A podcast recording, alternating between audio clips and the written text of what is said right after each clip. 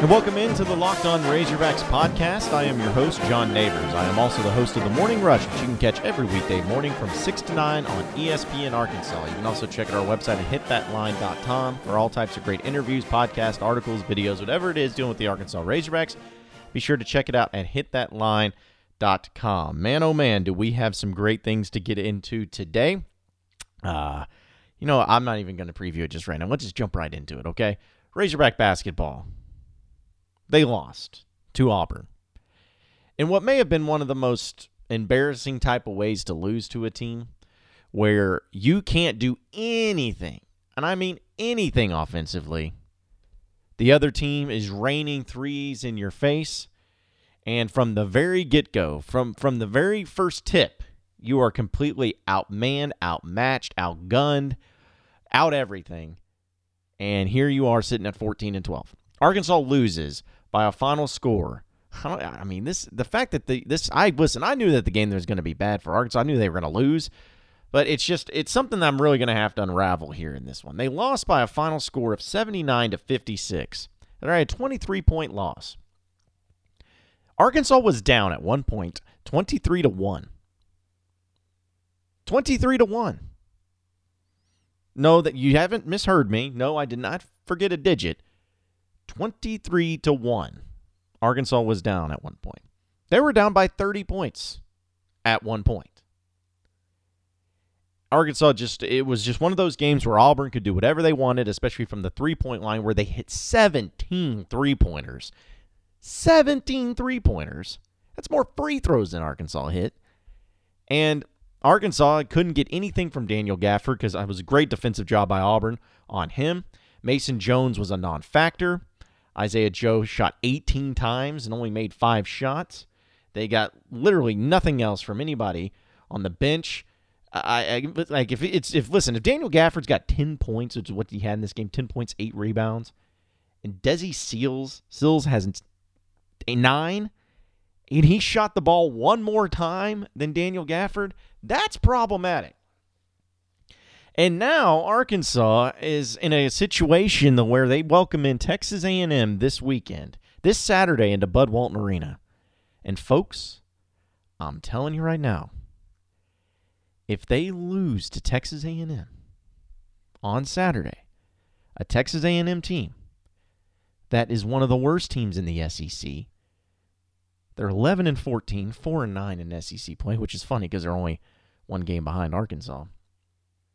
If they lose that, then the fate of Mike Anderson might become truly in question. I understand that we've talked about on this podcast about the possibilities of a possible change, but I still felt like it would take an epic disaster to end the season for Mike Anderson to be gone. But if they lose to A&M on Saturday, because they're going to lose to Kentucky next week on the road, they're going to get smoked they could essentially finish with a losing season. And they could essentially finish the season with six or seven losses in their final eight games. That's not a winning formula. And for those of you that have wanted Mike Anderson gone, this would be your chance. This would be your opportunity. This would be you being able to use this narrative to make it work. Because I'm not saying it's a false narrative, to make it work to put legitimate pressure on Hunter Yurachek and the administration to make a move. Because if that's the case, and it's not going to get any better next year because Daniel Gafford's going to be gone, it might be time. It might be time. And I I just wonder what this team is going to be and what it's going to look like next season if you keep Mike Anderson on when Daniel Gafford's gone. I mean, I'm not. I always feel like if there's hope or if there's something at the end of the tunnel, there's something to hold on to, then it makes sense and there's a reason behind it. But that's not going to be the case next year. And Mike Anderson's teams also have always been known to finish fairly strong at the end of the season, even in their worst of seasons, his first couple of years. The year they went 16 and 16. In those seasons, Arkansas normally finished really strong, or at least was playing better basketball towards the end of the season than they were in the beginning. And that's not the case this year. This team's playing worse. Worse as the season has gone on. And Razorback fans, it's upsetting. And especially when it's a constant reminder that this is the 25th anniversary of the national championship team. Like, if that doesn't just add salt in the wound that is already open, this is the 25th anniversary of Arkansas winning the national championship against Ole Miss a week from Saturday on March 2nd. They're going to be honoring the 25th anniversary. They're going to be honoring the national championship team. They're going to have some awesome throwback uniforms. They're going to have all that stuff. And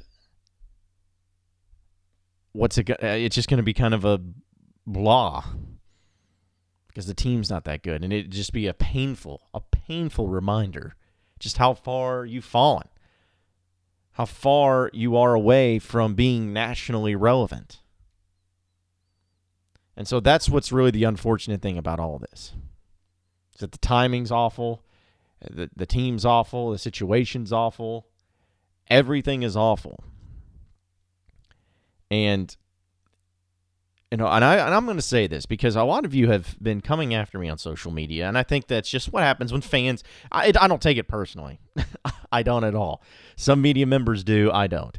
I'm never going to take it personally when when fans are upset and they start taking it out on me because emotions are high and you got to be able to yell at somebody. So it doesn't bother me when people yell at me. Just be nice about it. Don't don't be hateful. Um, but you know, people have come about uh, me and and media members saying that you know, we don't ask tough questions to Mike Anderson. You know, we're protecting Mike Anderson and all that. Well, let me just put it this way as I put it on the show this morning, I'll put it out on social media and I put it out right here. If Mike Anderson was not the coach next year at Arkansas, I would have no problem with it. No problem at all.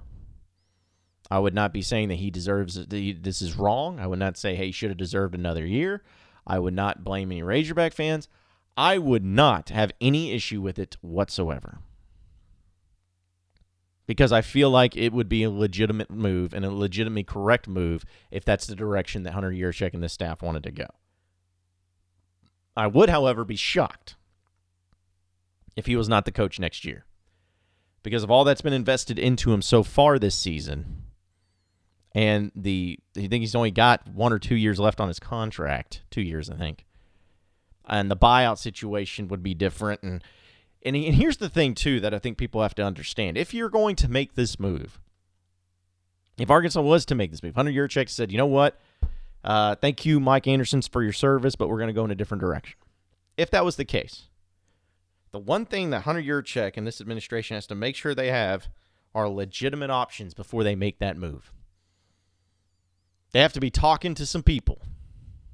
And they should have, and if they wanted to make this move, they should be talking to people right now, maybe even before then, maybe before they decide to make a move, of seeing what coaches are legitimately interested in coming to Arkansas. Because I'm telling you right now, the last thing you want to find yourself in is in a situation which is, I won't say it was just like the football situation, but a situation where you make a change, people are say, okay, good move. Now who are you going to get? And then the list keeps getting smaller and smaller and smaller and you feel like people keep telling you no no no.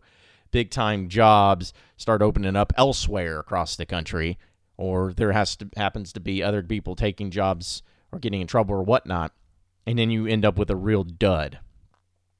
Someone that doesn't even have a resume worthy where they were at like a division two school and then they went to the D1 and they made a run in the Sweet 16 one year. You don't want another Stan Heath, is what I'm saying.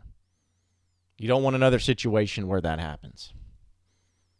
Because that will mean it's like, okay, if you're going to go that direction, you might as well just keep Mike Anderson. If you're going to make the move, you got to make sure you upgrade. That you're getting somebody legitimately, no questions asked, better because it's not like because this is another thing too. It's not like Mike Anderson's a bad coach. It's not like Mike Anderson has really caused all these painful seasons to where it's been embarrassing. It's not like that. It's not like Pelphrey. Like you had a guy who actually did a pretty good, decent enough job. But you just got to go to that next level, and you don't think he's going to be the guy to make you help.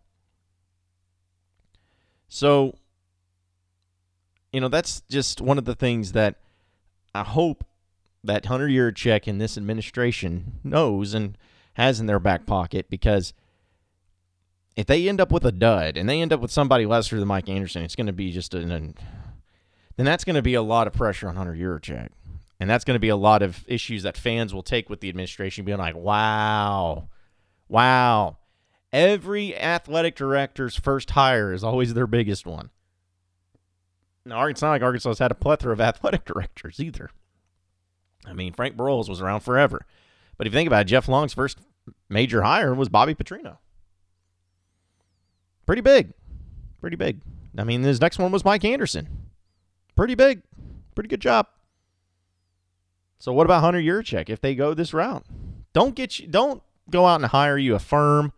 Don't go out and, and start dropping names out there and then, then when they get asked about it, don't don't do that. Go find the people you want and make them tell you no. If you want Chris Beard, make them tell you no. If you want Billy Donovan, make them tell you no. If you want Eric Musselman over at Nevada, make them tell you no. If you want these guys, if you know what, if you who you want, go out there and say, "Hey, what's it going to take?" Because it's not I know it's not my money, so obviously I don't look at it the same way, but I would have zero problem, and I think most fans would have zero problem paying 5 million dollars a year for a basketball coach if it was a coach that you knew was going to deliver instant and amazing elite results. For instance, if Arkansas went out and they got a coach of the caliber, I'm not saying like this name per se, but just of the caliber of someone like a Billy Donovan. That guy's worth 5 mil. 100%. I'm sure he's making more than that at OKC. I'm sure that's not even a realistic expectation, but I'm just saying if there was a coach like that where he was great at the school. He won championships. He was a championship caliber coach. I think almost every Razorback fan would have no problem saying, name your price. Because you'll have it paid for in spades if you just do it the right way. And if you go out there and you make sure that you have a coach that's going to deliver the results. Because here's the thing. I was just thinking about this. I, I'm just using this as an example. I'm not saying it's a realistic option. But if you hire Billy Donovan like you go instantly from like that's like going from Houston Nutt to Bobby. We're like, oh geez, okay, let's go. Here's my season tickets. Let me sign off on this. Here's my money. Take whatever you need. Let's get going. Make Bud Walton great again. I mean that it would be that type of excitement. And then also Hunter Yurachek, everyone would be like, all right, we got the right guy in the job. That just shows you how big of a difference it can make. But Mike Anderson's still your coach right now, folks. He's still your coach. He's going to remain your coach at least for the rest of the season. But if the rest of the season goes down the crapper, I don't know how much longer he'll be around.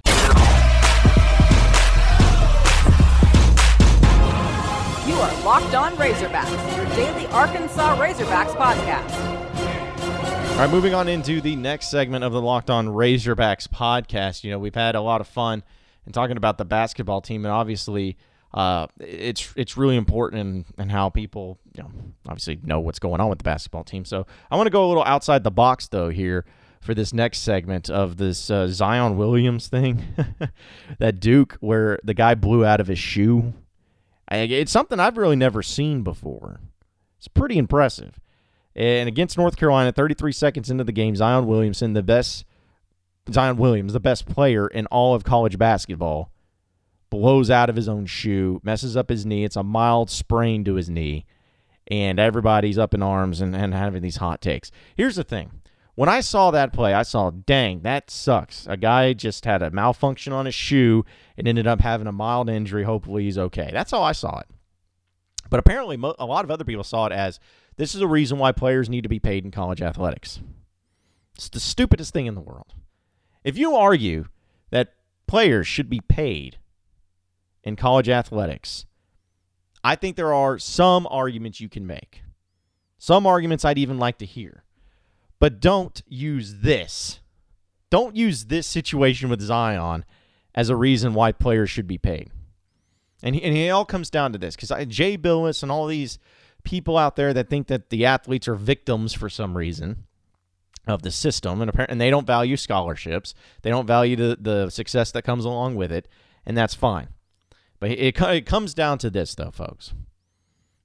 Let's use Zion Williams, for example. Did Zion Williams have to go to Duke? Did he have to go to college? When he was coming out of high school, did he have to go to school and go to college to further his basketball career? The answer is no. If he wanted to, he could have gone out and played overseas, gotten paid for it, gotten paid cash, and then would have, could have been drafted into the NBA the next year, number one overall. Could have gone to a developmental league too. Could have gotten paid and could have been drafted number one overall. He chose to go to Duke. You want to bring up money, you want to bring up dollars, you want to bring up how they're being extorted, fine, fine, fine, whatever. I don't care. My point is, is that he made the choice. He didn't have to, but he made that choice, just like many other athletes do. Now, I'm not speaking the same way in football because football is a different game. You have to be at college for three years in football, you know, so it's different. We can talk about that a different time, but I'm just specifically talking about basketball in this situation. No one forces these kids to go to college. No one. If they did not want to go that route, there are other options available to them where they get paid. But for some reason, everybody feels like that these college kids, these big time athletes who are going to be top five, top 10 picks in the NBA draft and make their money, they feel like they're being extorted by the NCAA because of how much money the NCAA makes off of them and off of the game that they bring. I just think it's dumb. I think it's dumb. I think that the victimhood that college athletes are looked upon is, dumb. There's not if you if you had any idea the way college athletes get treated and how they get more benefits and more advantages than any other student on the university campus anywhere, you would be shocked and amazed. Like just use the U of A for example. Folks, there is an, a there is a building, there is an academic building that Jerry Jones donated millions to to get his name on it. There's a building there that has that's an academic center that has tutors and all the help.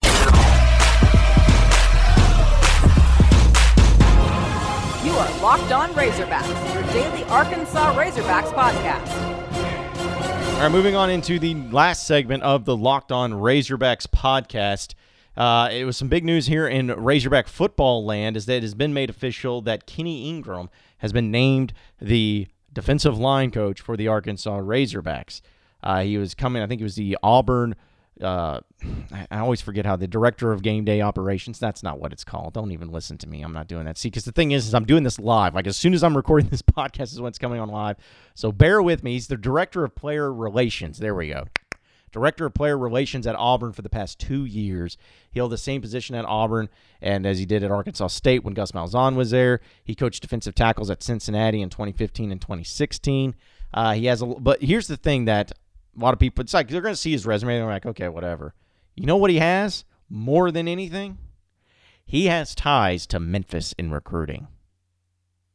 Memphis in recruiting. And Memphis, I don't know if I'll necessarily call it a hotbed, but it is definitely a place that has some big time players and some big time talent, especially coming out in this next class. Listen, I don't know if Chad Morris is going to win at a high level, but for crying out loud, man, the dude gets it. He knows it's all about recruiting.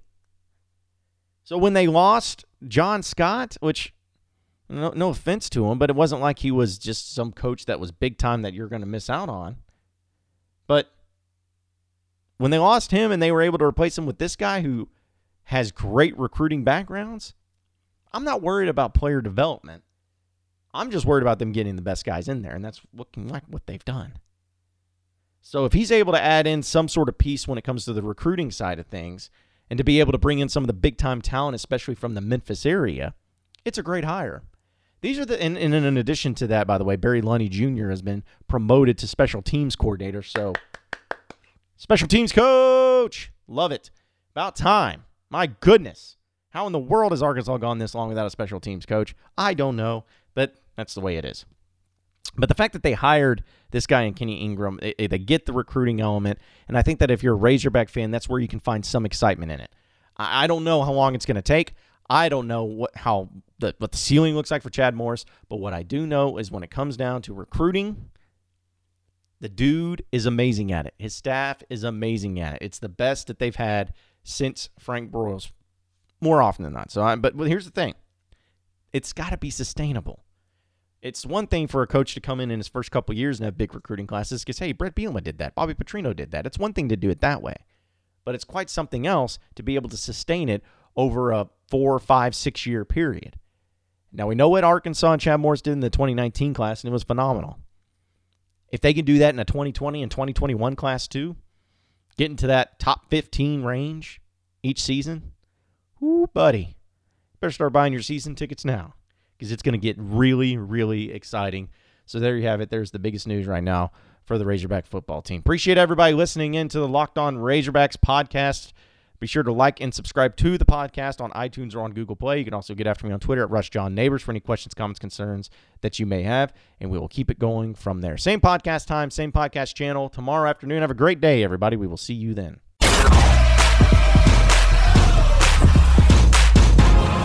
You are Locked On Razorbacks, your daily Arkansas Razorbacks podcast